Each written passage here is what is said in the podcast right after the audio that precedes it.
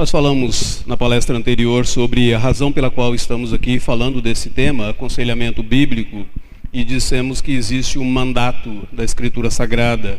Você vai observar isso quando você eh, notar, especialmente ah, nos escritos do apóstolo Paulo, as inúmeras ocasiões nas quais ele diz que nós devemos aconselharmos uns aos outros. Que o corpo de Cristo deve, de fato, procurar aconselhar uns aos outros. Abra sua Bíblia em Gálatas, no capítulo de número 6, nós encontramos um, outro, um outro texto da Escritura Sagrada, na qual o apóstolo Paulo é, deixa isso claro aos cristãos. Versículo de número 1, ele diz assim: Irmãos, se alguém for surpreendido em alguma falta, vós que sois espirituais, corrigiu com espírito de brandura. Guarda-te para que não sejas também tentado. Levai as cargas uns dos outros e assim cumprireis a lei de Cristo. Então, a, a ideia que ele coloca aqui, se alguém for encontrado ou surpreendido em alguma falta, vós que sois espirituais, corrigi-o. A, a ideia aqui é uma ideia de ortopedia aquele momento no qual um osso foi fraturado e de repente você precisa colocar no lugar para que esse osso seja corrigido. Essa, essa metáfora da ortopedia utilizada pelo apóstolo Paulo aqui utiliza muito bem uh, ilustra muito bem aquilo que acontece no aconselhamento bíblico. Normalmente, quem precisa de aconselhamento bíblico, se você perguntar quem de fato necessita de aconselhamento bíblico, eu diria todos nós. Todos nós precisamos. Não existe nesse caso uma pessoa que não necessite. Todos nós precisamos, porque todos nós somos criaturas. Todos nós somos criados e vivemos em um mundo caído, nos relacionamos com pessoas caídas e temos dentro de nós mesmos efeitos da queda. Então, em determinado momento, eu e você necessitaremos de aconselhamento bíblico, necessitaremos dessa ortopedia, dessa correção que Deus aplica a nós por meio de outro irmão, por meio de uma outra irmã e assim por diante. Então não existe, nesse caso, uma pessoa que pode dizer, alto lá, eu estou isento desta, desta necessidade. Se você comparar, e quem faz isso é Steve Vyers, um pastor americano, pastor batista nos Estados Unidos, ele procura comparar a vida cristã com um rio, onde a pessoa está ali navegando em um bote, né, naquele, naquele rio, e ela vai navegando naturalmente naquele rio da vida cristã. Ela navega nessas águas da oração, do culto público, da leitura bíblica, do louvor ao Senhor Deus, da evangelização, do discipulado e assim por diante. Só que muitas vezes nesse rio você tem algumas curvas. E essas curvas de rio, elas são extremamente perigosas e faz com que o seu bote, que navegava naturalmente na vida cristã, ele fique parado, detido, ele fique de alguma forma é, atolado ali. E você necessita de uma intervenção, certo? Externa, você necessita de alguma outra pessoa que vem e ajuda a fazer com que esse bote volte ao leito natural do rio a navegar naturalmente. O que, que pode ser essa curva de rio na minha vida ou na sua vida? Qualquer coisa. Uma enfermidade pode muitas vezes fazer com que eu necessite de um aconselhamento bíblico quando nessa minha enfermidade ela traz tamanho abatimento para o meu coração, que acaba afetando a minha fé no Senhor Jesus Cristo, acaba afetando a, a minha vida cristã normal, meu desejo de louvar, de exaltar, de ler, meditar a palavra de Deus e aplicar a palavra de Deus no meu coração. Talvez uma outra curva de rio muito comum nas nossas vidas seja justamente as crises relacionais que nós temos. Qual foi a última vez que você teve uma discussão? Não mencione. Provavelmente foi há 10 minutos, Provavelmente você se irritou com alguém que bebeu o cafezinho antes de você beber. e você falou mal da organização porque o café faltou. Eu ganhei o meu café, eu peguei, eu peguei meu café. Mas uma crise relacional. Eu gosto muito de uma ilustração nesse sentido de um conselheiro bíblico, Paul Tripp, quando ele diz em um, vários dos livros dele, ele conta essa história, então, como é público, eu posso trazer para vocês. Ele diz que uma determinada ocasião ele marcou com a esposa dele para jantarem em um restaurante. E eles iriam comemorar um momento agradável. Ele diz que aquele jantar do restaurante estava indo muito bem, até que a garçonete trouxe o prato que eles haviam pedido. Ambos haviam pedido frango, e ele diz que olhou no prato da esposa dele e ele viu um, um, pedaço de frango suculento, saboroso, e o pedaço dele parecia uma codorna anoréxica. E ele começou a reclamar, e a reclamação afetou a esposa. Resultado, eles foram para casa sem conversar um com o outro no carro, porque eles já estavam brigados. Qual foi a última vez que você teve uma discussão? Pode ser provocada por qualquer eventualidade. Nesses momentos, muitas vezes eu e você necessitamos de ajuda. Quando nós não conseguimos, talvez, sair desse, dessa curva de rio, e nós precisamos que alguém venha e aplique essa metáfora da ortopedia e nos corrija, nos colocando no curso certo. Isso é aconselhamento bíblico. Tá? Bom, Uh, antes de nós caminharmos mais um pouquinho nessa palestra, eu só gostaria de compartilhar algumas pressuposições com vocês. Aconselhamento bíblico é um ministério de exortação mútua. Exortação mútua, eu prefiro a palavra exortação à palavra confrontação. Eu sei que muitos conselheiros bíblicos com quem você conversar eles vão dizer que aconselhamento bíblico é confrontação. A palavra exortação ela é mais ampla. Exortação inclui confrontação, mas ela não se limita à confrontação. Exortação pode ser um encorajamento. E, e, muitas vezes na minha vida e na sua vida, eu não necessito de uma confrontação de imediato, mas eu necessito de um encorajamento. Eu gosto muito de um texto bíblico em 1 Tessalonicenses 5, versículo de número 14, onde o apóstolo Paulo distingue três categorias de pessoas na igreja. Ele fala daqueles que estão desanimados, ele fala daqueles que estão fracos, e ele fala de alguns que são rebeldes. Os rebeldes, ele diz, confrontai-os. Os fracos, os desanimados, ele, ele, ele diz que você deve encorajar. Os fracos, ele diz que você deve amparar. Porque se você confrontar um fraco, você mata o cara. Ele já está fraco. Você, vai, você já chega e já confronta. Então, não funciona muito bem. A, a palavra exortação, nesse sentido, ela é mais ampla. E aqui uma coisa muito interessante. Normalmente, eu e você temos uma tendência maior por confrontar as pessoas. É, Encorajar alguém é algo extremamente difícil para mim. Eu tenho que manter a minha antena sempre ligada. Eu, eu falo isso para os meus pastores auxiliares, e, e um deles, geralmente, ele, ele, normalmente ele chega para mim e diz assim: Pastor, eu não, o senhor fala isso para mim, eu não consigo enxergar o senhor dessa maneira. Eu digo: é porque eu me esforço bem. Porque geralmente a minha tendência é, é notar o, o defeito, e a minha tendência natural é, é de, confrontar.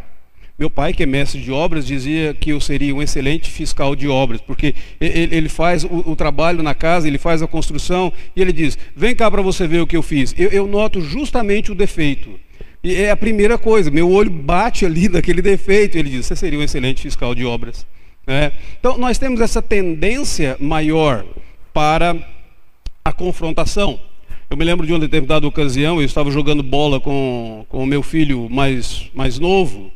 Nós estávamos nos Estados Unidos, na Filadélfia, era mais ou menos assim, próximo ao, ao Natal, um inverno terrível. Nós conseguimos um campinho numa universidade lá e, e eu estava sem vê-lo há mais ou menos seis meses, porque ele estava estudando na Califórnia e eu e a, mãe dele está, estávamos, quase um ano na verdade, nós estávamos na, na Filadélfia. Aí nós estávamos jogando bola e de repente ele, ele deu um chute. Eu estava distante, eu olhei, eu gritei o nome dele e disse, Jader. Ele parou, me olhou e eu disse, parabéns filho, como você está chutando bem. E ele disse, ufa pai, pensei que seria outra reclamação. Ele disse, out. Encorajar não é uma coisa muito fácil para mim. Eu tenho que ficar com a antena sempre ligada.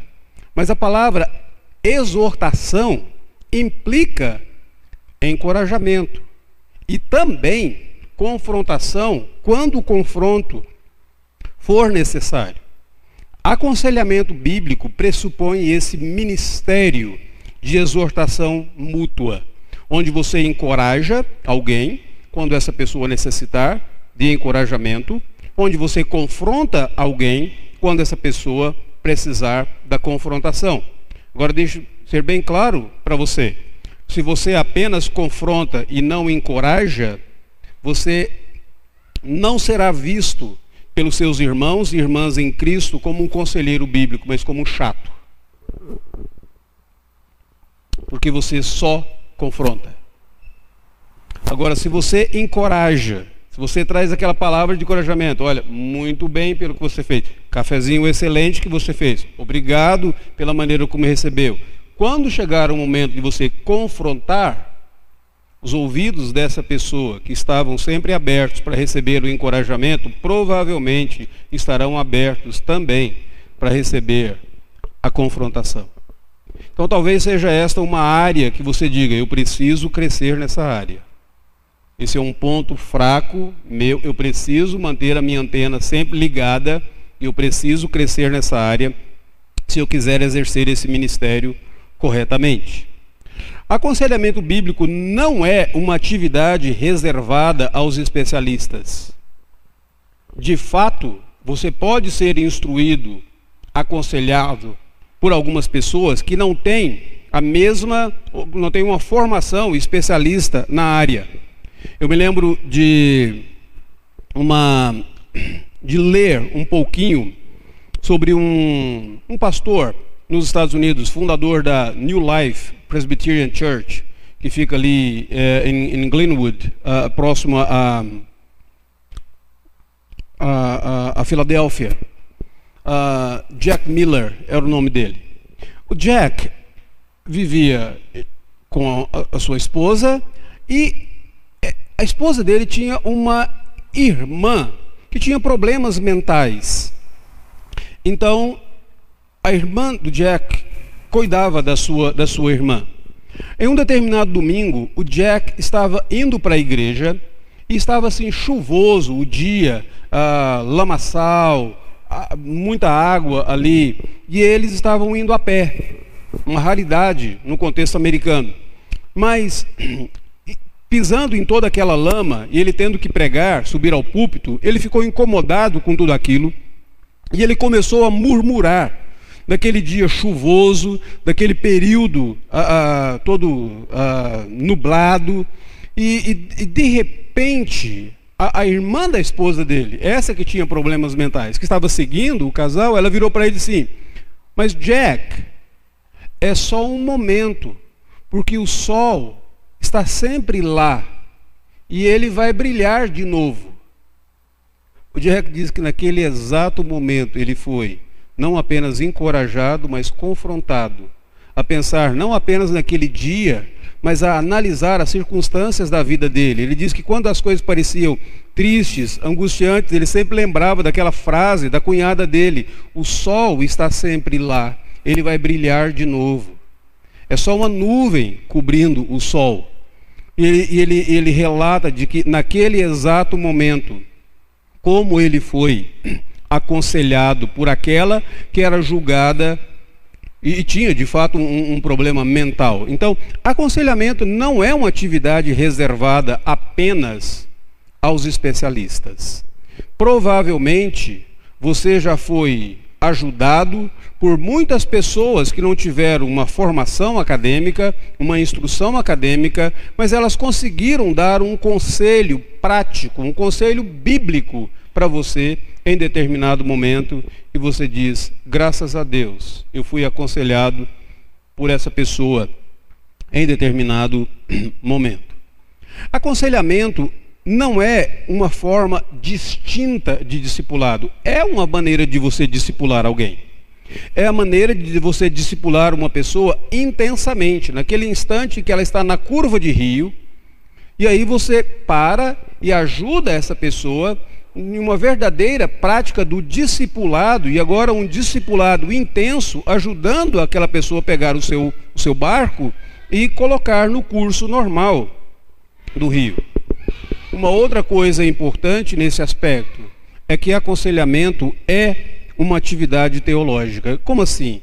É você colocar a palavra na prática. É você pegar verdades doutrinárias que essa pessoa conhece, que essa pessoa foi orientada, que ela aprendeu, e você ajudar essa pessoa a colocar na prática, no seu dia a dia. Vamos imaginar um casal que esteja passando por um momento de crise. Como que eu posso ajudar esse casal, ajudar o marido a amar a sua esposa como Cristo amou a igreja? O que, que significa amar a minha esposa como Cristo amou a igreja no momento em que eu estou pensando mais no meu conforto? Significaria fazer um sacrifício de amor por ela, como Cristo se sacrificou pela sua igreja? O que significa para a esposa ser submissa ao seu marido como a igreja é submissa a Cristo? Significa subserviência? Não. Significa de fato essa esposa ter a sua missão, essa sua submissão debaixo da missão do marido, ajudando-o? Muitas vezes a ajuda, o auxílio que essa esposa pode dar a esse marido é dizer para ele: querido, você não deve fazer isso. Ou talvez ela diga para ele, diga, querido, você está extremamente cansado. Você não deveria assumir esse outro compromisso. Ou, e, e assim por diante. Como que eu coloco a minha teologia, aquilo que eu canto, nos cânticos, aquilo que eu ouço na pregação, aquilo que eu leio dos livros, aquilo que eu leio na Escritura Sagrada, como que eu coloco essa teologia na prática? Esta semana eu ouvi uma, uma experiência muito interessante do meu diretor lá no, no Jumper, Dr. Mauro Meister.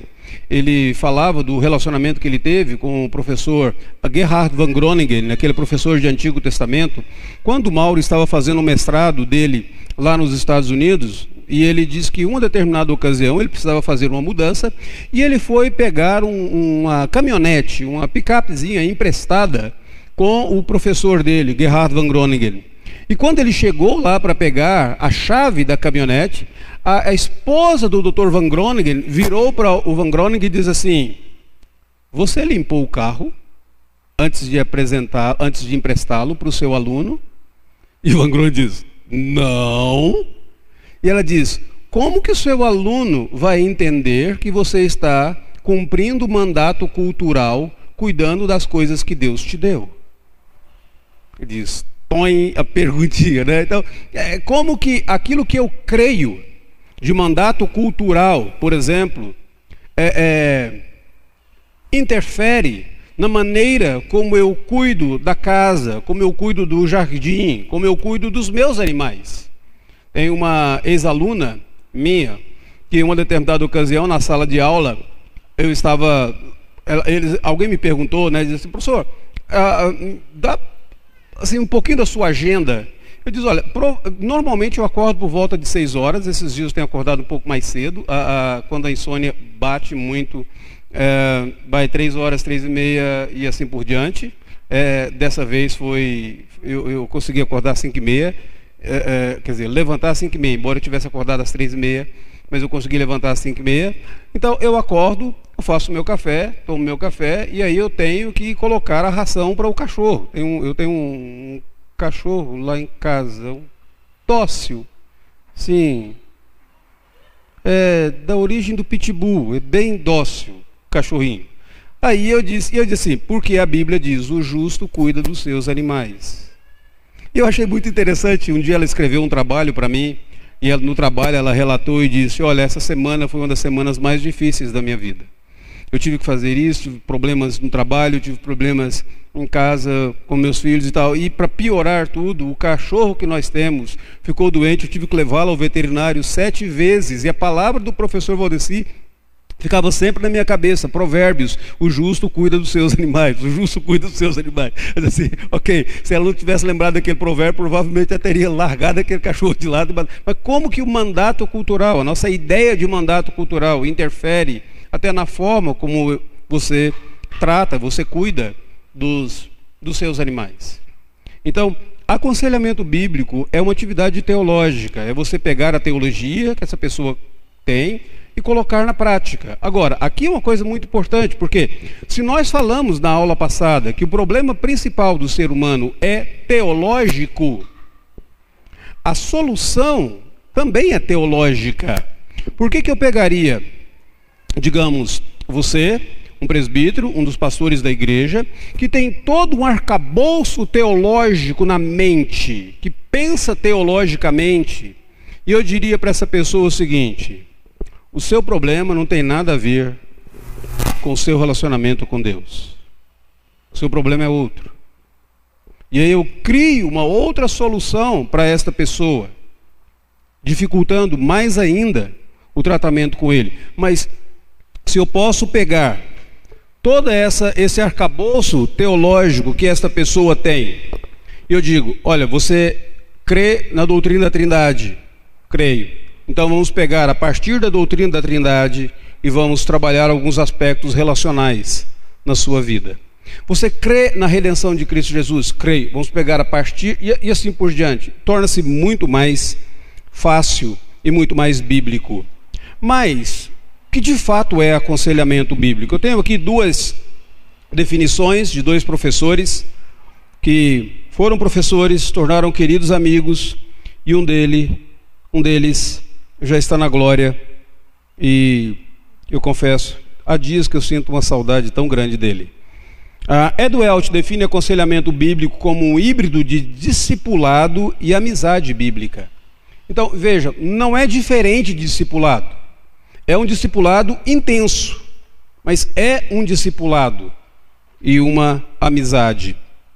David Paulson define aconselhamento bíblico como conversas que têm a intenção de ajudar. E aí ele coloca uma coisa interessante. Se você coloca conversas que têm a intenção de ajudar, você diz então, isso, bate, qualquer psicólogo faz isso. Seja ele cristão ou seja ele não cristão. Mas aí Paulson traz um outro elemento. Ele diz: quando nós incluímos Deus no cenário, muda toda a nossa maneira de pensar sobre o problema, sobre a mudança, sobre o que é o conselheiro, sobre o nosso entendimento do problema. Então, imagine, se você traz Deus para a conversa. Ok, eu quero te ajudar. Beleza, ótimo, mas vamos tentar olhar para esse problema como Deus vê o problema, na perspectiva de Deus. Na perspectiva de Deus, esse problema tem uma causa, mas esse problema tem uma solução, chamada redenção em Cristo Jesus. Se você conversa com qualquer outra pessoa que não inclui Deus na conversa, não haverá redenção. Não haverá ação do Espírito Santo. Não haverá, de fato, ali uma solução para o problema, mas apenas uma melhora para o problema. Então, pegue a ideia do casal que nós falamos antes. Como que eu posso ajudar este casal? Como olhar para o problema que esse casal está tendo na perspectiva de Deus? Como que Deus está vendo o embate, o conflito que vocês estão vivendo nesse exato momento? É? Então, quando nós trazemos e como seria a redenção, como qual que é a proposta de Deus para a redenção nesse sentido. Ah, por muito tempo, a igreja deixou de lado a prática do aconselhamento bíblico. Ah, aqui eu trago para vocês um quadro do que acontecia na igreja até 1955. Até 1955, a igreja estava. Ah, não havia, de maneira alguma, nenhuma, nenhum modelo de aconselhamento bíblico, nenhuma instituição teológica que tivesse um curso de aconselhamento bíblico, nenhum líder evangélico reconhecido, e a teologia, chamada teologia prática, teologia aplicada, ela estava vinculada meramente à pregação, missões, educação cristã, governo da igreja e assim por diante. Então, o que estava acontecendo em todo esse período? Simples. Havia uma batalha contra o liberalismo. O liberalismo teológico que começou na Alemanha, que começou na Europa por volta de 1859, 1860 e assim por diante, ele começou a ganhar corpo e começou a influenciar a igreja. Aquele liberalismo teológico negava os principais pontos do cristianismo: a concepção virginal de Jesus Cristo, ressurreição do Senhor Jesus e vários pontos assim. Uh, nesse, nessa luta contra o liberalismo, alguns uh, representantes do, do, evangelicalismo naquela época escreveram 12 livros que eram chamados os 12, os 12 fundamentos da fé cristã, cada um rebatendo algo que o liberalismo negava. O liberalismo negava as penas eternas. Alguém via, escrevia um livro e tal. Como fruto daquele combate contra o liberalismo, você teve o ministério de Billy Graham, a revista Cristianismo Hoje, ou Christianity Today, você teve até mesmo a, a, o trabalho de Scofield. Muitas pessoas conhecem Scofield pela chamada Bíblia de Scofield, né, que se tornou muito popular aqui, mas eram homens que estavam combatendo o liberalismo naquele período. E você sabe, quando você tem uma, um, um, um mal tão influente quanto o liberalismo assolando a igreja, toda a atenção vai para combater aquele mal. Como toda a atenção da igreja estava na luta contra o liberalismo, muitos pastores, muitos teólogos deixaram a prática do aconselhamento. E com isso, o que, que aconteceu? A psicologia que estava crescendo como disciplina acadêmica, naquele período, ela começou a, a ganhar corpo.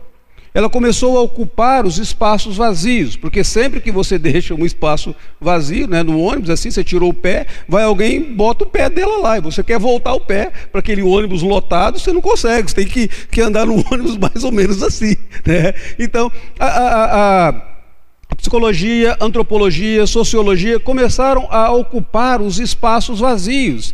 E elas começaram a ocupar esses espaços vazios na sociedade, influenciando também na igreja. De tal maneira que muitos pastores começaram a ver o seguinte: opa, eu não tenho agora que me ocupar com o cuidado com essas pessoas, eu posso focalizar toda a minha atenção no debate teológico e deixa que a psicologia secular cuida disso. Mas aí eu tenho um problema. Qual que é o problema? A antropologia, não é? Nós vimos isso na palestra anterior. Porque a psicologia secular foi cuidando, de fato, dos casos que aconteciam. Só que ela foi cuidando com uma antropologia humanista, secularista, sem Deus. E as pessoas começaram a fazer uma dicotomia na vida delas. A minha vida espiritual se resume no meu culto, na minha leitura bíblica, nas orações, nos jejuns, nas pregações. Os problemas que eu tenho, problemas emocionais ou problemas relacionais, ou as minhas crises existenciais, eu não trato com a escritura sagrada, mas eu trato com a psicologia secular. Deve ser fruto da minha falta de da minha necessidade em alguma área que não foi atendida. Isso aconteceu até 1955. Então, várias teorias começaram a surgir, várias instituições psicológicas e terapêuticas, vários teoristas escrevendo sobre qual é o problema do homem e assim por diante. Então, a igreja começou a ficar ilhada. Em 1955, de lá para cá, começou a ter uma mudança. Algumas pessoas começaram a se interessar pelo campo do aconselhamento e como fazer isso de uma maneira cristã. Basicamente, dois representantes começaram a ter duas abordagens diferentes nessa área do aconselhamento. O primeiro deles foi Clyde Nahamore. Clyde Nahamore era um médico suíço. Existe um livro do Clyde Nahamore, uh, deve estar no, no sebo, Uh, vocês encontram por aí, na minha biblioteca você encontra, está todo desfacelado, as páginas estão assim caindo. Chama-se A Psicologia da Felicidade, publicado pela editora Fiel. Lá na época que os dinossauros andavam sobre a face da Terra, e eu tenho um, um exemplar lá na minha biblioteca. Clyde Nahamore começou a se interessar pelos cuidados da alma. E o que, que ele fazia? Ele começou a pegar algumas teorias da psicologia e começou a tentar integrar, casar isso com a fé cristã. Clyde Narmore vai ter, ele tem boas intenções. O neto dele, Bruce Narmore, uh, vai criar uma clínica de psicologia, de uma, uma, uma faculdade de psicologia, tentando ensinar a psicologia a partir de uma perspectiva cristã, mas ele acaba fazendo um, um integracionismo. O problema é que o integracionismo proposto pelo Clyde e depois o neto dele, Bruce, fica mais parecido com casamento misto. Casamento misto é mais ou menos o seguinte: é você pegar um crente e colocar uma parte mais alta, e o não crente lá embaixo, e um puxando o outro. Qual que é a, ten... qual, qual que é a probabilidade maior de quem está no alto cair ou de quem está no, no baixo uh, subir? A probabilidade maior é do crente cair. E o que aconteceu quando o, Bruce Nahamore e o Clyde Nahamore tentaram fazer essa integração, eles acabaram fazendo com que as teorias humanistas fossem meramente revestidas com a roupagem cristã, com a linguagem cristã, mas elas continuaram humanistas na sua natureza. Naquele mesmo período surge a. Ah, um professor de pregação do Seminário Teológico de Westminster chamado Jay Adams. Uh, Jay Adams tinha um doutorado em pregação e todas as vezes que ele pregava e ele aplicava, naquele momento da aplicação do sermão, ele percebia que as pessoas vinham conversar com ele, querendo compreender melhor como aplicar aquela doutrina, aquela verdade que ele havia acabado de pregar no dia a dia da vida delas. E ele começou a ver a necessidade que essas pessoas tinham de, de, de ter a verdade na prática. Ele leu na biblioteca de Westminster, e ela não é pequena. Uh, eu passei por lá, meu filho está terminando o doutorado dele agora no Westminster, deve defender a, a tese dele em abril. Uh, é uma biblioteca substanciosa. Ele leu na biblioteca de Westminster o que existia ali de livros na área de aconselhamento. E ele descobriu coisas, pérolas, coisas preciosas. Por exemplo, os pais da igreja dedicaram muito dos seus escritos na área do cuidado com as almas. Ele descobriu ah, reformadores é, é, que, como ah, Martin Busser, que escreveram livros, compêndios sobre o cuidado com as almas. Ele descobriu ah, uma obra de Baxter, Richard Baxter, o, o puritano britânico, que ela, ela, deve ter mais ou menos essa espessura, com letras mínimas, que eu, eu necessito de lupa para ler aquilo. Ah, e ele começou a observar que Baxter escrevia os casos de aconselhamento que ele tinha com os membros da igreja dele.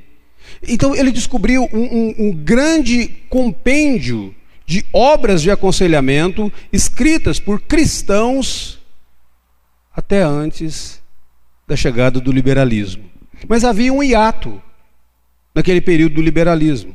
Praticamente ninguém mais produziu naquele período. Ele começou a observar que aqueles que escreviam antes, eles voltavam para a escritura sagrada, buscando essa, essa fonte de aconselhamentos.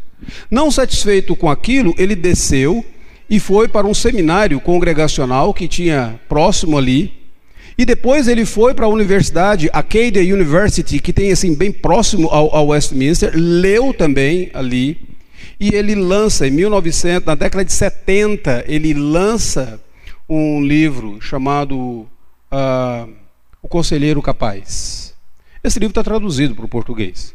Interessante porque um colega nosso, Solano Portela, uh, trabalha lá no Jumper conosco, ele diz: Eu estava no Westminster quando o Dr. J. Adams expôs as ideias dele do livro Conselheiro Capaz. Eu digo, tu és velho, rapaz, cruzes.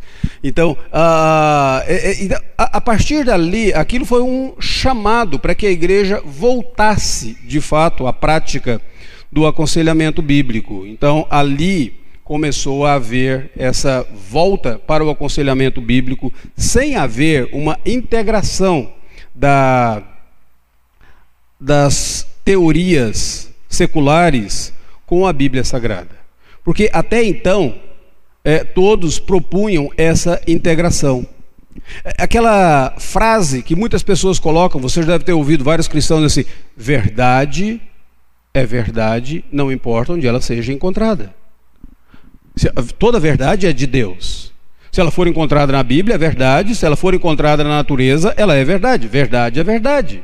E você vai dizer: eu concordo com isso. O que eu tenho dificuldades é dizer o seguinte: toda verdade é verdade de Deus, mas a verdade que se encontra na Escritura Sagrada é absoluta porque ela é revelação especial de Deus, e a verdade se encontra na natureza, ela foi afetada pelo pecado, até a minha percepção dessa verdade foi afetada pelo pecado, porque o pecado afetou até o meu entendimento. Então, aquilo que hoje é, é, interessante, nós estamos em um grande debate, o que, que é ciência, o que, que não é ciência. Nós, uma coisa que me cansa em todo esse período da pandemia, além da ansiedade provocada pela pandemia, é essa discussão inócua, dizendo assim, isso é científico, não, aquilo é científico, o que, que é ciência, o que, que não é ciência. Extremamente complicado. Porque eu volto a um, a um cientista amigo meu que uma vez estava ouvindo um pregador e o pregador virou e disse assim: Isso aqui é comprovado. E ele bateu na Escritura Sagrada: Essa verdade é comprovada pela ciência, então ninguém poderia duvidar. E o meu amigo é cientista, ele virou para o pregador mais tarde, chamou do lado e disse: Pastor, o senhor percebeu o que o senhor acabou de fazer? O senhor disse que era verdade, que não precisava ser contestada, porque é verdade científica. Mas, na verdade, o que não precisa ser contestado é a verdade bíblica, porque as conclusões da ciência elas alteram constantemente. Então, antes você diz, a ciência diz isso, não, agora a ciência diz aquilo outro, a ciência diz aquilo outro. E a gente fica assistindo o banho que um vírus dá na ciência. E você diz, ok, para onde é que eu vou? É, você quase que diz assim, seja lá o que Deus quiser, eu vou tomar essa decisão e eu vou por aqui. Porque a gente fica meio perdido em todo esse, esse debate. Bom, toda verdade é verdade. Toda verdade é verdade de Deus. Mas a minha apreensão da verdade não é a mesma. E a verdade não tem o mesmo ponto de autoridade. Se é verdade na Escritura Sagrada, revelada, revelação especial, da verdade natural. Então, como que nós poderíamos fazer? E aqui estava o modelo do, do J. Adams. J. Adams dizia: a escritura sagrada é útil para o ensino, para a repreensão, para a correção e para a instrução na justiça. A escritura é absoluta. E para compreender melhor a escritura, eu necessito das ferramentas da geografia, da biologia, da linguística e até da psicologia. Então, a perspectiva do Jay Adams era o seguinte: a psicologia não é minha inimiga. Ela pode ser uma boa serva da Escritura Sagrada para ilustrar aquilo que a Escritura revela, para trazer um caso de estudo de uma verdade que a Escritura Sagrada revela, ou para me intrigar a estudar melhor a Escritura Sagrada. Então, a perspectiva de Jay Adams é: elas não estão lado a lado a Escritura Sagrada é verdade absoluta e eu posso utilizar dessas outras ferramentas para compreender, para estudar melhor, para ilustrar verdades da Escritura Sagrada. Eu gosto de uma há um livro no qual Jay Adams está respondendo perguntas que as pessoas fazem para ele. E ele diz assim: Alguns me perguntam se eu sou contra a psicologia. Ele diz: Talvez você tenha essa perspectiva porque você leu alguns dos livros que eu escrevi, ou alguns dos artigos que eu escrevi, no qual eu tento enfatizar a relevância da Escritura Sagrada acima de, de, de, de todas as outras, as outras verdades. Mas ele diz: Eu não sou contra a psicologia. Na verdade, a psicologia ilustra muitas verdades da Escritura Sagrada e a psicologia acaba me intrigando, me impulsionando a estudar mais a Escritura Sagrada. E J. Adams diz: eu não tenho que demonizar a psicologia. Eu, eu, gosto muito de falar sobre isso, porque várias vezes eu já ouvi palestras de aconselhamento bíblico nas quais o, o palestrante ele passa se ele tem uma hora para falar, ele passa 45 minutos demonizando a psicologia e depois ele passa 15 minutos apresentando o aconselhamento bíblico. Diga, eu não tenho que fazer isso. Isso não é o meu papel. Deixa eu apresentar a beleza do aconselhamento bíblico, mostrar onde é que existe a, a solidez do aconselhamento bíblico, e aí você vai perceber. Ah, como utilizar como ferramenta essas outras coisas. Eu, eu uso a história para compreender textos da Escritura Sagrada. Eu uso linguística para compreender. Provavelmente um dos pastores de vocês, quando esteve pregando, assim, porque no grego essa palavra significa isso, porque existe uma construção. Ah, e você diz, ele está usando linguística. Mas essa palavra está no substantivo. É linguística que ele está usando. A terminologia que aparece aqui é a mesma, é a construção. Ele diz, está aí. Eu gosto de uma ilustração legal da linguística quando eu pego aquele, aquela expressão que, que aparece em Gênesis, capítulo de número 3, e a mulher viu que o fruto era bom, tomou e comeu. Você sabe quando na Escritura Sagrada vai aparecer de novo essa mesma construção linguística, tomar e comer? A ceia. É como se Jesus Cristo estivesse dizendo: esse aqui é o remédio para aquilo que aconteceu lá. que coisa fantástica isso. Que ótimo. Então, você usa a linguística para compreender melhor a sua própria doutrina. Você usa a psicologia para ilustrar próprios a, os ensinamentos da, da, da Escritura Sagrada. Então, como servos são ótimos. Mas aí fica algumas diferenças para nós. Por onde nós começamos? Todos nós, todo terapeuta, todo, seja ele cristão, seja ele não cristão, todo ele começa pela antropologia. Estava conversando com uma psicóloga cristã esses dias atrás, e, eu estava quietinho no meu canto lá, e ela começou a dizer: Ah, mas vocês, conselheiros bíblicos, têm um preconceito contra nós, psicólogos, vocês não sabem o que nós fazemos. Eu disse: é, Por que, que vocês estão tanto preconceito assim? Digo: Não tem preconceito nenhum, você está aqui do meu lado, tal, vai pagar um cafezinho para mim, não tem problema nenhum. tal. Ela diz: Mas qual que é o seu problema? Eu digo: Antropologia. A minha antropologia é diferente da antropologia da linha que você foi instruída. Ela diz: Não, não existe diferença na antropologia. Eu digo: Não existe? Eu digo: Não. Eu digo: Vai me dizer que um psicólogo espírita vai cuidar de uma pessoa, vai olhar para a pessoa do mesmo jeito que você, que é psicóloga cristã? Ele diz: É, existe diferença. Ele está vendo? A antropologia é diferente. A cosmovisão é diferente. Se a cosmovisão for diferente, o resultado lá vai ser diferente. Se eu olho para o ser humano e digo e vejo o ser humano meramente como uma pirâmide de necessidade, qual que é o problema dele? É a necessidade que não foi satisfeita. Mas se eu olho para o ser humano como alguém criado à imagem de Deus e que se rebelou do original, o problema de, a, a solução para ele é volte para o original. Não faz sentido. Por onde começar? Comece pela antropologia. Se você tem uma antropologia bíblica, comece pela antropologia. Qual que é o alvo?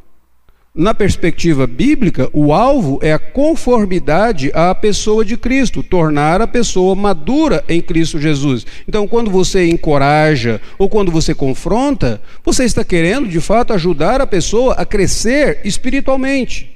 O alvo não é apenas melhorar o seu relacionamento.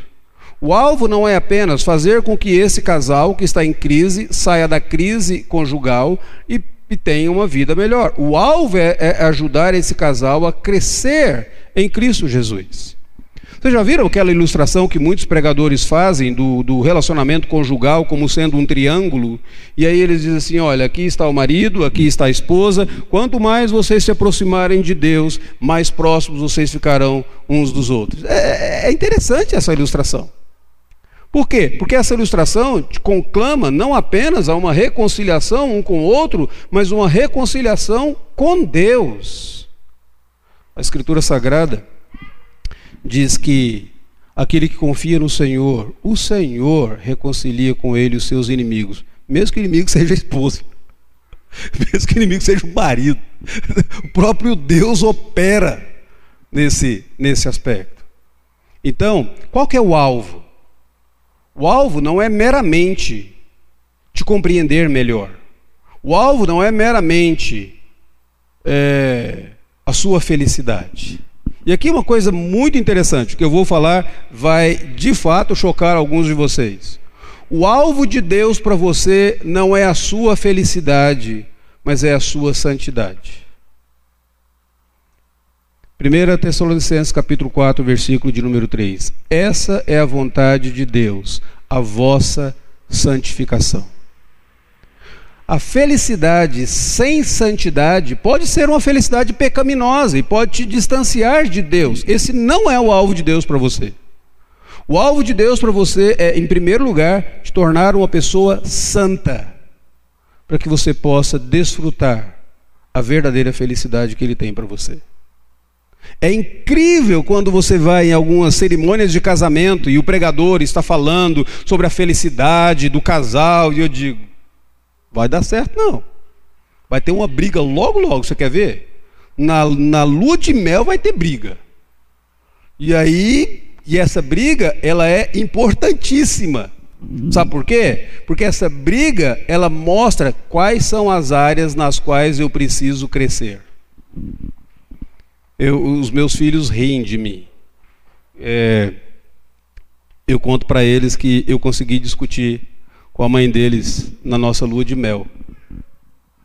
Eu tenho insônia e a minha esposa precisava apenas de oito horas por dia de sono e outras oito horas durante a noite. Era só isso que ela precisava e ela seria uma pessoa feliz.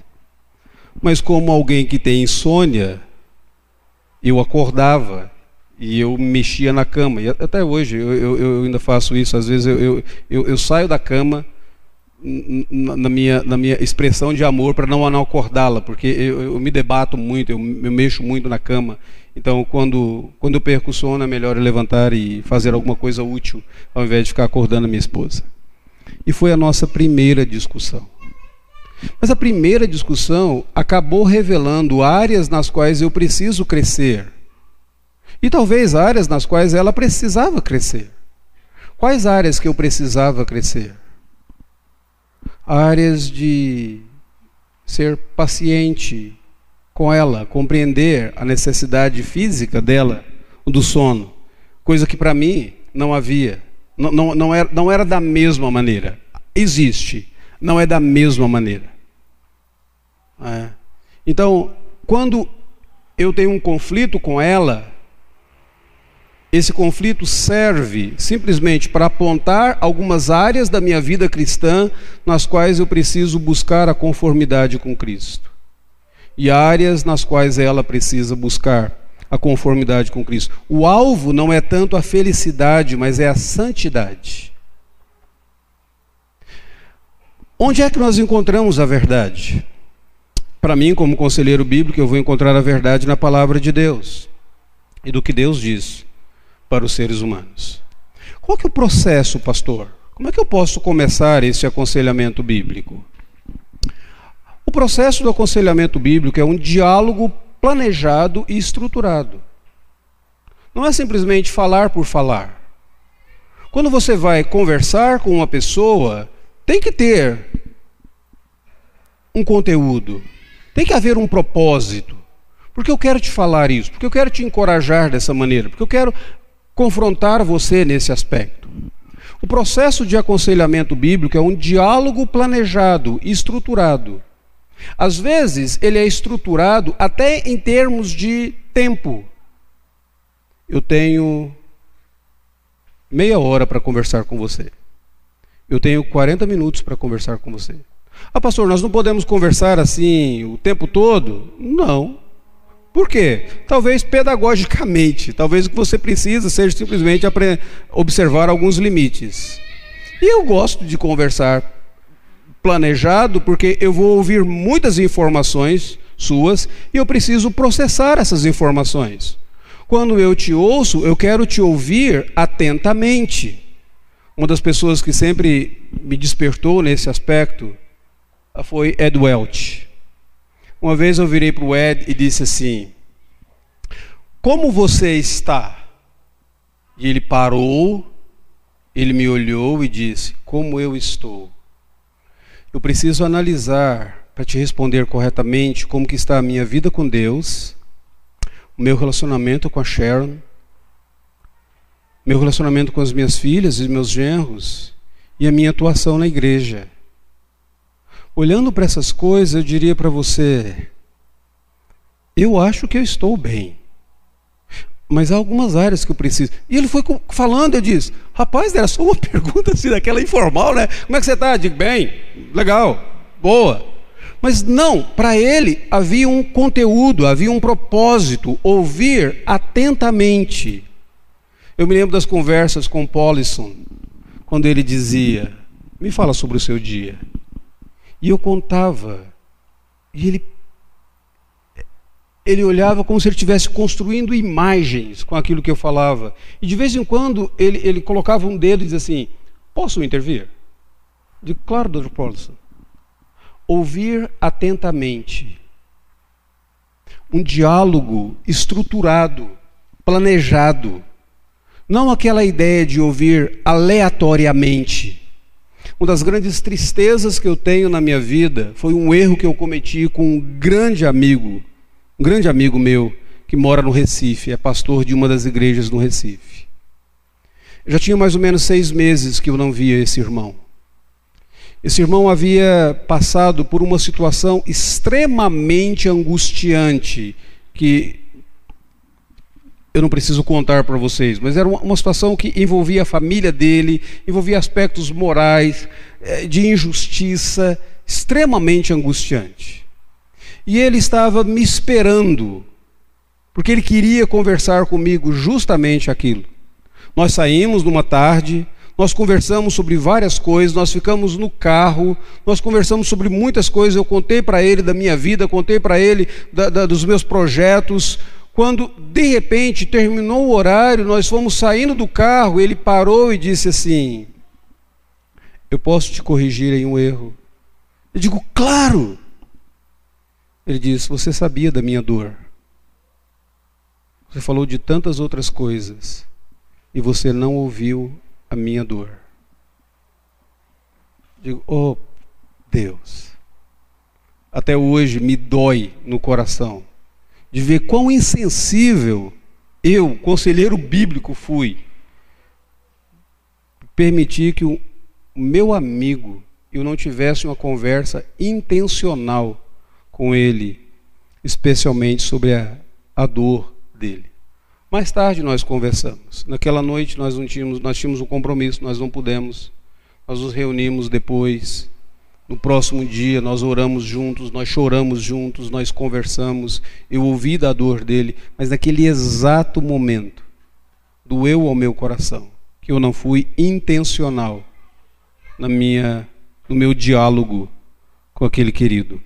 É um processo cooperativo na qual conselheiro e aconselhado acabam se ajudando a identificar as fontes. Geralmente eu gosto de orientar os meus alunos da seguinte maneira: quando você ouvir uma pessoa e ela contar um problema para você, você se volta para aquela pessoa e diz assim: Deixa eu ver se eu entendi de fato o que você está dizendo. O que você está dizendo é isso, isso, isso. Ela vai dizer, ah, assim, ok, então agora eu tenho um feedback. Agora eu, eu, eu consigo saber por onde eu estou caminhando. São as duas pessoas, conselheiro e aconselhados, identificando o problema. Não existe nada mais frustrante do que você chegar para um pastor. Eu vou colocar pastor porque pastor não sabe ouvir. Pastor foi treinado para falar. Quatro anos do seminário, aprendendo a pregar, a lecionar escola dominical, a debater ensino dos presbitérios e Supremo Concílio e não sabe ouvir. E muitas vezes, quando um membro da igreja vai conversar com um pastor, o pastor já diz para o membro da igreja qual é o problema dele. E já dá a solução para o problema. Eu digo, você nem me ouviu. Então, pastor precisa aprender a ouvir. Não existe nada mais frustrante quando você tenta colocar um problema e a pessoa já interpreta, já faz toda a, a, a, a conclusão e já te dá a solução. Não, aconselhamento bíblico são essas duas pessoas, o conselheiro e o aconselhado, os dois juntos, em uma parceria, procurando identificar qual é a fonte do problema, para depois tentar encontrar juntos quais as estratégias para lidar com o problema. Bom, deixa eu, para fazer isso então, o que, que nós precisamos? E aí eu vou tentar parar por aqui. Ah, há mais coisas, vocês pegam depois uns slides, vão ficar aí. Deixa eu colocar para vocês cinco estágios básicos no aconselhamento bíblico. O primeiro estágio, relacionamento e confiança. Entenda bem o seguinte: quando alguém estiver passando por um problema, ela vai contar para quem está próximo dela. Ela vai contar para amigos. Dificilmente você revelaria um problema seu para um desconhecido. Então, geralmente você consegue abrir o seu coração com para pessoas em quem você confia. Então, se você quer ser um bom conselheiro bíblico, você vai cultivar relacionamentos e você vai cultivar a confiança dessas pessoas. Uma das coisas que eu converso com os meus alunos no seminário, eu digo para eles o seguinte: eu não faço nenhuma cerimônia de casamento sem realizar o aconselhamento pré-nupcial. E eles dizem, mas por quê? Eu digo, por várias razões. E normalmente meu aconselhamento pré-nupcial ele pode ter aí cinco até oito, oito encontros. Nós discutimos diferentes assuntos, assuntos que eu sei que poderão ser é, problemáticos para o casal depois do casamento. Porque enquanto eles estão no casamento, tudo assim, felicidade, alegria, nossa, nós sempre iremos nos dar bem, nós nunca iremos brigar, nunca. Não, vai dessa, né? Vai, sabe de nada inocente. Então, aí continua. Então, há alguns assuntos que eles, eles têm um potencial para serem mais problemáticos. Relacionamento com os pais, que é um assunto um, com potencial mais problemático do que esse. É, como trata, como honrar pai e mãe ao mesmo tempo que agora é, eu estou casado, é, é, meu marido é uma outra vida, uh, e, e, às vezes dá vontade de conversar com os pais dos noivos, sabe? Assim, como não interferir na vida dos seus filhos depois que eles casarem, respeite a esfera dos dois, porque tem, tem muito disso, né? Mas a gente ama tanto, então fica longe. Quando eles pedirem ajuda, você vai lá e dá, mas ama tanto, mantenha a distância. Se ficar interferindo demais, você cria problema. Mas Aí eu, eu digo, eu, eu, eu, vou fazer o aconselhamento pré-nupcial. A última sessão do aconselhamento pré-nupcial é uma janta, um jantar, normalmente ou lá em casa, ou um jantar que Meire e eu pagamos para o casal. E as pessoas dizem, mas por que você faz tudo isso? Eu digo, simples. Eles terão problemas. E quando eles tiverem problemas, eles vão procurar amigos. E eu gostaria de, na lista de amigos deles, estar meu nome. E eles poderão me procurar. Então, cultive relacionamento. É difícil você se aconselhar com o pastor da internet. é difícil você se aconselhar com o pastor que você só vê no púlpito. É difícil você se aconselhar com aquele irmão que ele parece falar tão bem, mas quando ele chega próximo a você, ele não tem nenhum contato contigo. Então, cultive relacionamentos. Confiança. Segundo, estágio, a identificação do problema. A identificação do problema, eu já disse para vocês, essa parceria com o aconselhado, juntos tentando compreender qual de fato é o problema. Nem sempre, quando a pessoa vem a você e fala a dificuldade dela, ela está ciente de qual é o problema dela.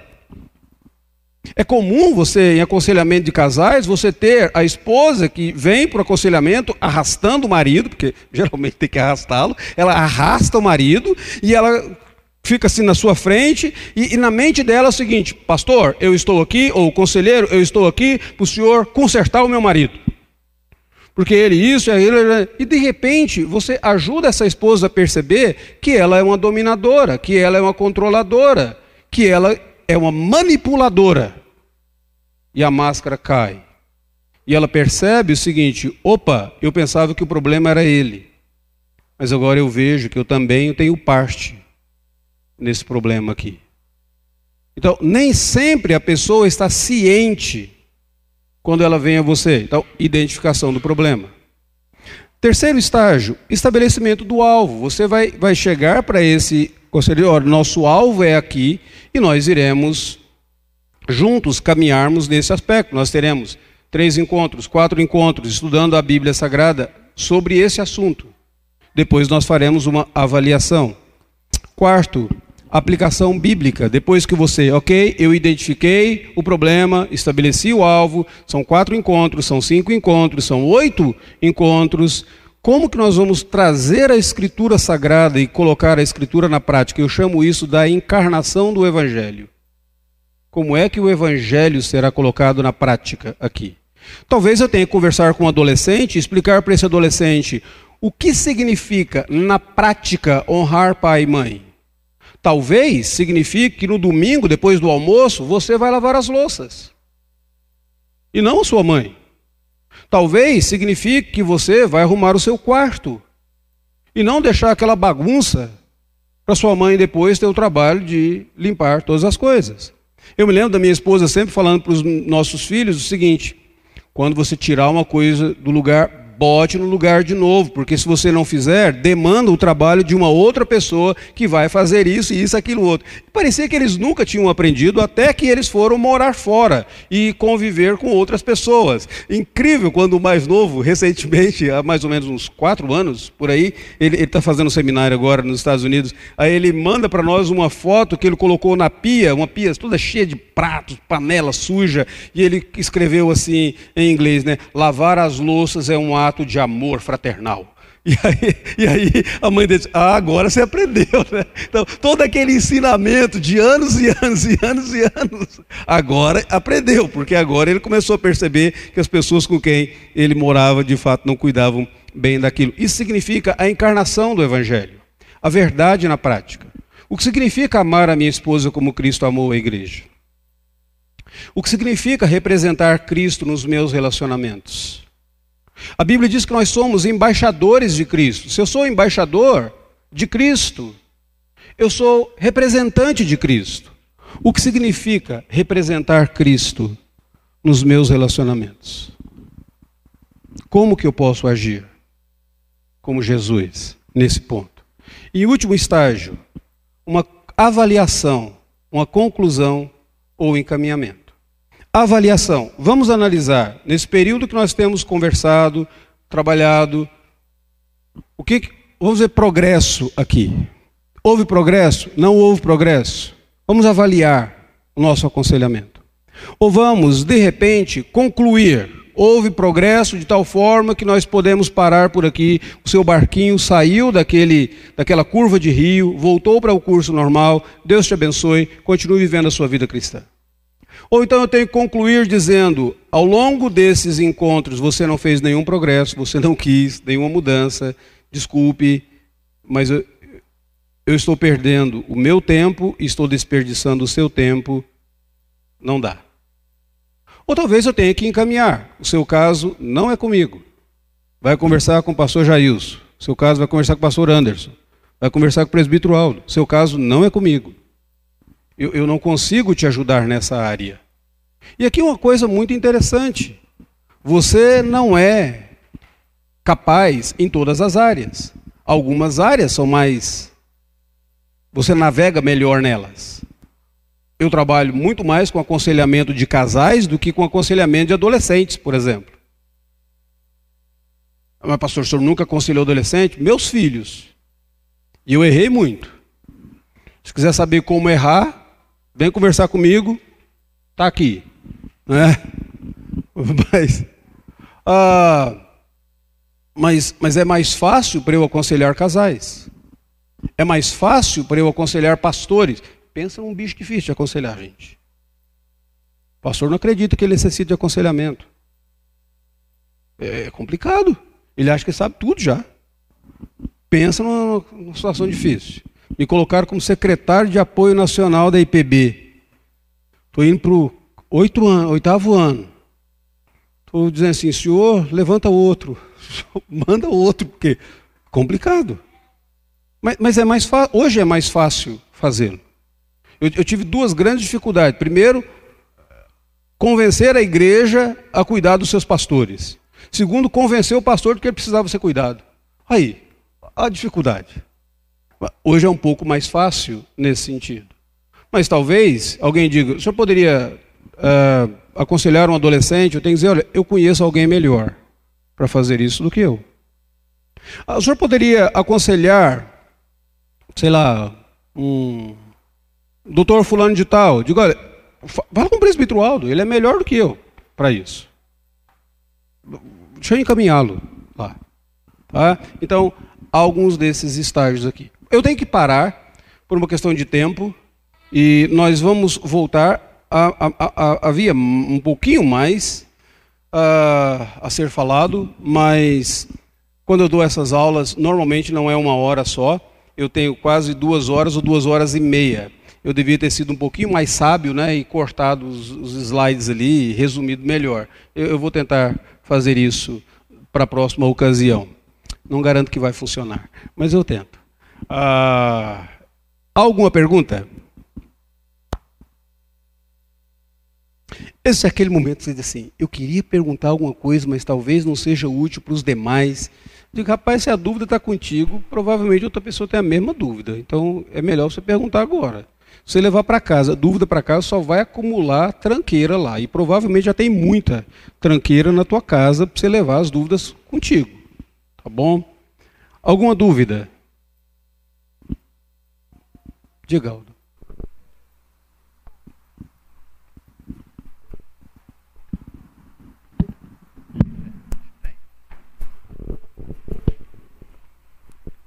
Talvez o senhor vá falar nisso um pouquinho amanhã, mas agora poderia nos dar uma, uma ideia melhor de o aconselhamento é para conselheiros ou para cristãos?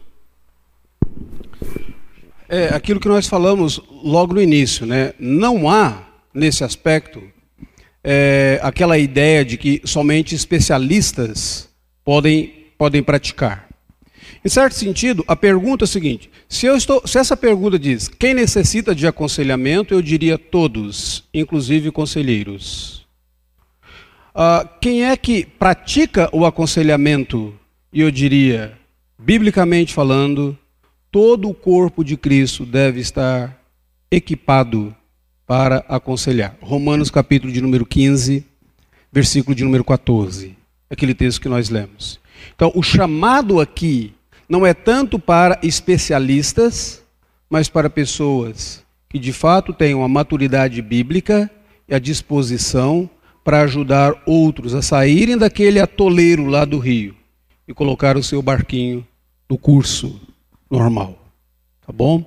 É, não sei se deixou claro aí, Aldo. Tá? Amanhã, quando nós falarmos sobre uma cultura, como criar uma cultura de aconselhamento na igreja local, talvez isso fique ainda mais claro. Uh, mas, em resumo, seria nesse sentido. Tá bom? Oi. Do lado de cá,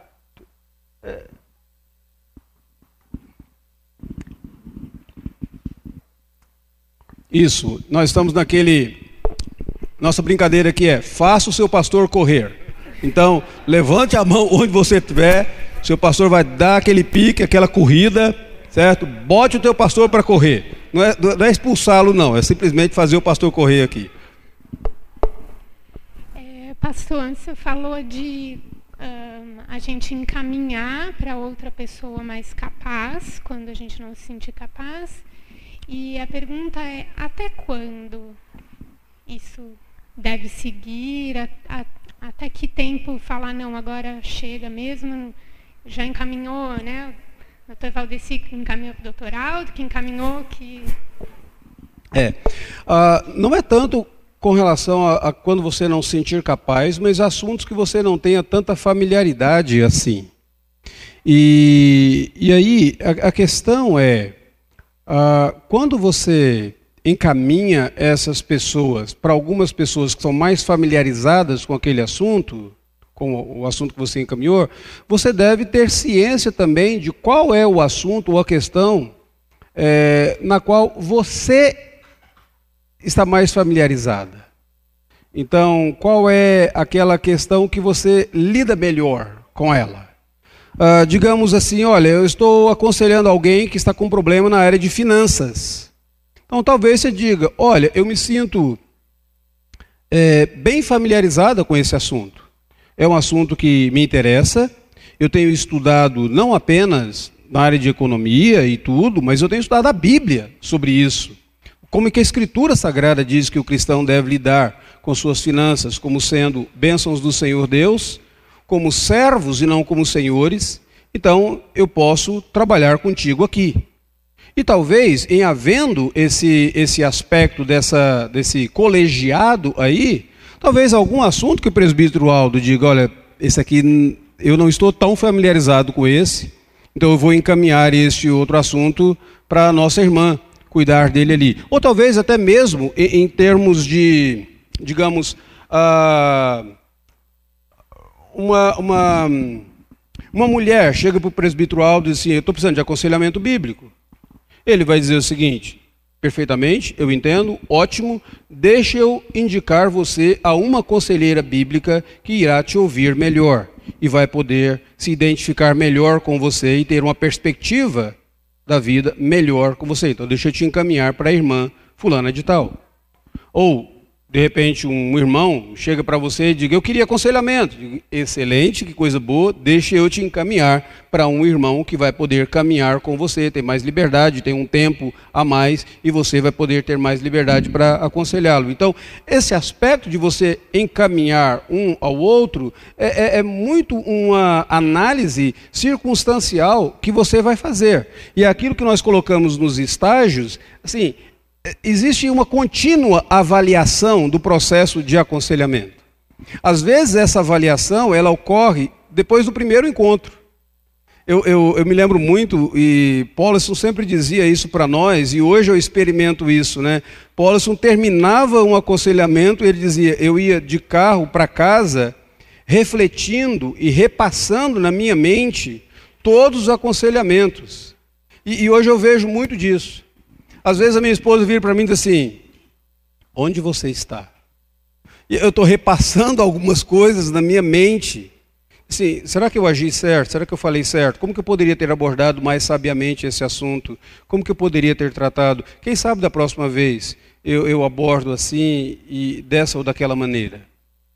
É, ah, muitas vezes você, no processo do aconselhamento, você está tão atento a ouvir o que a pessoa está dizendo que você perde algumas coisas que ela está fazendo, alguns gestos dela. Por exemplo, uh, ela está falando para você da história, mas ela está sempre cabisbaixa, né? ela está sempre uh, mexendo com as mãos, ela está desconfortável no, no, no, no assento, no lugar que ela está, e você começa a perder um pouquinho, porque você esteve muito focalizada, e de repente você vai repassar isso. Então, é, quando é que eu sei quando eu devo encaminhar ou não? De acordo com essa contínua avaliação que você faz do processo de aconselhamento, da sua atuação nesse aconselhamento e assim por diante. Tá? Então é, é, um processo contínuo ali. Tá? Então coloque o seu pastor para correr. Tem mais um ali. Esse não foi uma corrida muito muito longa. Tá? É, só esse lado. Alguém do lado de. Isso, excelente, Pessoal irmão. do lado Vocês de lá. entenderam o recado. Nada olha de só. perguntas, viu? Bote o pastor para correr. Essa. O aconselhamento, a gente se oferece ou espera a pessoa pedir? Como funciona? As duas coisas. Excelente pergunta. Excelente pergunta. E eu creio que as duas coisas. A partir de um relacionamento que você tem com esta pessoa, seja ele, lembra daquele primeiro estágio, desenvolver relacionamento e confiança, talvez em um determinado momento você possa chegar para essa pessoa que você nota e você diz: Olha, parece que você precisa de alguém para conversar. Eu gostaria de, de conversar com você. Ou talvez você possa simplesmente ligar: Fulano, eu quero tomar um café com você. Eu me lembro de, de acontece isso muitas vezes. Pátio da igreja é um local excelente para você perceber algumas crises. É, pátio da igreja, almoço comunitário, é legal essas coisas. Eu gosto desses ambientes assim. Eles, eles acabam revelando muitas necessidades precisam ser trabalhadas. Almoço comunitário, muitas vezes você nota a criança desordenada, a criança sem controle, os pais que não conseguem controlar essa criança em tempo nenhum. E você diga: Olha, eu gostaria de ter um. tomar um café com você. E você pode dizer: Eu chamei você aqui para tomar um café, eu espero que você não se sinta ofendido, mas eu observei no domingo que você está tendo uma dificuldade com o seu filho. Eu gostaria de poder te ajudar nesse sentido. Não sei se alguém já, já te abordou dessa maneira, mas eu gostaria de poder te ajudar. E aqui é um momento no qual você se ofereceu. Um dos grandes exemplos que eu tenho nesse sentido foi justamente da conversão do David Paulison. Paulison era um psicólogo fazendo mestrado na área da, de psicologia, ele fez psicologia em Harvard, estava trabalhando numa clínica é, psiquiátrica e entrou em um caminho, em um estilo de vida que era um estilo destrutivo. E um grande amigo dele, que inclusive pregou no, no velório dele, no funeral dele, há, há alguns anos, é, saiu de onde ele morava, comprou uma passagem de avião, saiu de onde ele morava, foi encontrar com Paulison, simplesmente para dizer para ele o seguinte: Eu e a minha esposa amamos demais a você e a Nan. Nós não conseguimos ver vocês destruírem a vida de vocês como vocês têm destruído. E a partir dali começou uma conversa, e a partir dali ele apresentou o Cristo para o Paulison. Paulison diz que ele ficou tão impactado com aquela atitude daquele irmão de sair do estado onde ele morava, deixar o dia de trabalho dele para investir um dia nele, que ele diz: Eu quero conhecer mais desse amor de Cristo. E foi o momento que ele se voltou para as Escrituras Sagradas, que ele se voltou para Deus, o que mais tarde culminou com a ida dele para o seminário e culminou com o fato de nós termos tido um dos homens mais influentes na área de aconselhamento bíblico nos últimos anos. Então, assim, não fique com braços, com braços cruzados sempre. Nós somos muito disso, né? A gente fica com, sempre com o braço cruzado. Ah, se não vem a mim, eu não vou a ele. E aqui eu acho que nós, da cultura brasileira, nós temos uma grande vantagem em relação à cultura europeia e à cultura americana. A cultura europeia e americana ela é muito individualista. É mais ou menos assim: se eu não te procurar, não, não venha falar comigo. né? Me dá uma certa liberdade. É, tem uma expressão em inglês: give me some slack. É, deixa eu dar liberdade. O brasileiro não é assim. O brasileiro tem muito desse relacionamento mais afetivo, dessa proximidade. Então tem muito dessa questão de você tomar iniciativas. É importante, sim, tomar iniciativas. Lembra do texto que nós lemos biblicamente, Gálatas, que diz assim: Se alguém for surpreendido em alguma falta, vós que sois espirituais, corrigiu. Dizendo, toma iniciativa. Você não espera a pessoa chegar para você e falar, preciso de ajuda. Porque muitas vezes a pessoa está envergonhada, extremamente envergonhada. O Adão em pecado, ele, ele vai se esconder de Deus. E ele vai tentar encobrir. E ele vai tentar resolver o problema pelas suas próprias forças, tão envergonhado que ele está. Eu gosto muito, diz para vocês, de, de estacionamento, de igreja, quando eu começo a ver como os casais brincam. E às vezes aquelas brincadeiras assim, de espetar um ao outro, sabe? É o marido assim, ah, essa aqui, não, essa aqui quando chegar em casa ela vai dormir. Não, esse aqui, não, esse aqui e esse aí, pronto. E começa sempre a falar mal um do outro. Eu digo, opa, quero convidar o casal para vir jantar lá em casa. Certo? Vamos jantar lá em casa, vamos ter um bate-papo. Termina. Eu digo, olha, eu ouvi vocês brincando lá no pátio da igreja, assim, assim, assim. É, parecia, deixou bem claro que há algum problema entre vocês. Vocês gostariam de falar? Gostaria de ajudar? Ou não? Uma brincadeira dessa, Meire e eu começamos conversando com um casal, começamos era sete horas da noite, terminamos era duas da manhã mas pela graça de Deus houve restauração. Por causa de uma brincadeirazinha assim. E havia realmente um problema. Havia uma coisa bem séria. Então, ah, é necessário você estar atento para ajudar irmãos. Por isso que eu disse que aquele híbrido de a palavra exortação é melhor, porque ela vai encorajamento e confronto. Se você só confronta, só confronta, só confronta, você vai chamar o camarada para confrontar. Ninguém gosta de ser confrontado assim. Mas se você é aquele indivíduo que está sempre cultivando relacionamentos, encorajando e tal, um dia você pode chamar essa pessoa. Digo, deixa eu tomar a iniciativa. Excelente pergunta tua. Muito obrigado. Tá? Olha eu aqui. Não colocou o pastor para correr? Tem mais aqui, reverendo. É, é o pessoal a... da internet. Nós, mas vamos, não dá tempo responder todas as perguntas, são muitas aqui do pessoal da internet, mas nós separamos aqui algumas. Quais ferramentas ou estratégias deveríamos usar para trazermos o que a Bíblia diz para o aconselhado na vida prática, para tentarmos ajudá-lo em algum problema que ele enfrenta? É a pergunta de um milhão de dólares, né? Eu diria, você tem várias ferramentas na igreja. Tem a ferramenta da pregação, por exemplo. A pregação, ela é excelente quando o pregador, ele não apenas expõe o texto bíblico, mas ele aplica o texto bíblico. É, é, é muito Existe uma fraqueza muito grande nas pregações, quando o pregador expõe muito bem, explica muito bem o texto bíblico e depois ele diz assim: e que o Espírito Santo aplique aos vossos corações a palavra de Deus. Peraí, dá uma dica de como que eu posso fazer isso, né? Me ajuda a fazer na segunda-feira, na terça-feira, me ajuda como, como aplicar. É, essa é uma excelente ferramenta.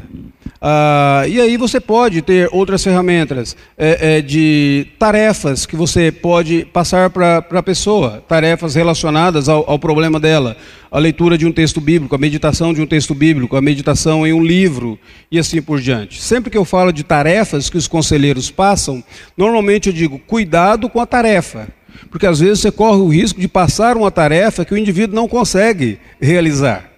Paulson diz que uma vez ele pediu para um dos seus aconselhados ler o Salmo de número 90 e meditar no Salmo 90. Quando chegou na próxima semana, ele chegou e disse assim: O senhor leu o Salmo 90? Ele diz: Não. Mas é para o senhor ler, a tarefa é para o senhor cumprir. A tarefa ela tem a, a, a, o propósito, o objetivo de conectar aquilo que nós falamos no encontro do aconselhamento com a sua vida semanal. Na outra semana ele diz: O senhor leu? Ele diz: Não, eu não li. Na, na, na, terceira semana ele diz, o senhor leu? Ele diz, não, não consegui. Eu digo, não, então vamos ler junto. Eu vou ler um versículo e o senhor lê o outro. Ele diz, eu não sei ler. Eu digo, é, realmente aí não tem jeito, né? Então, quando você passar uma tarefa, passe uma tarefa que o aconselhado consiga cumprir. Eu costumo sempre é, dar o exemplo de meu pai. Eu amo meu velhinho. É fantástico. Mas sem uma tarefa de aconselhamento bíblico, eu pedir o meu pai para ler um livro, digo esquece. Agora, se eu pedir para ele fazer visitas, consertar torneira na casa dos outros, lâmpada na casa dos outros, fazer um trabalho diaconal, levar a cesta básica, é, capinar o quintal das pessoas, pode ficar tranquilo que ele vai fazer. Mas pedir para ele ler um livro, não vai dar. Ele já lê a Bíblia. Para ele já é assim, Tá, tá bom demais. Né? Então, é, conheça o seu aconselhado para você passar uma tarefa que ele consiga realizar. E não passe tarefas por passar tarefas. Passe tarefas que estejam conectadas ao assunto do aconselhamento. Então, se a dificuldade da pessoa, digamos, seja o chamado síndrome do pânico, medo, eu vou lidar com alguns versículos bíblicos que falam sobre a confiança no Senhor Deus. Eu vou lidar com aquele mandamento bíblico que é o mandamento mais comum na Bíblia Sagrada: não temas, porque eu estou contigo. Não te aflijas, porque eu sou o teu Deus. Então, é, é importante nesse aspecto. Eu vou talvez ajudar essa pessoa a meditar no Salmo de número 130. Pensa numa pessoa que está lidando com ansiedade e você pede para essa pessoa meditar no Salmo de número 130. Lembra? Salmo de número 100 e, e aliás, uh, não é não é o de número 130. É de número 131. Senhor, não é soberbo o meu coração e nem altivo o meu olhar. Não ando eu à procura de grandes coisas, nem coisas grandiosas demais para mim. Pelo contrário, eu fiz calar e sossegar a minha alma, como criança desmamada se aquieta nos braços da sua mãe. Como essa criança é minha alma para comigo.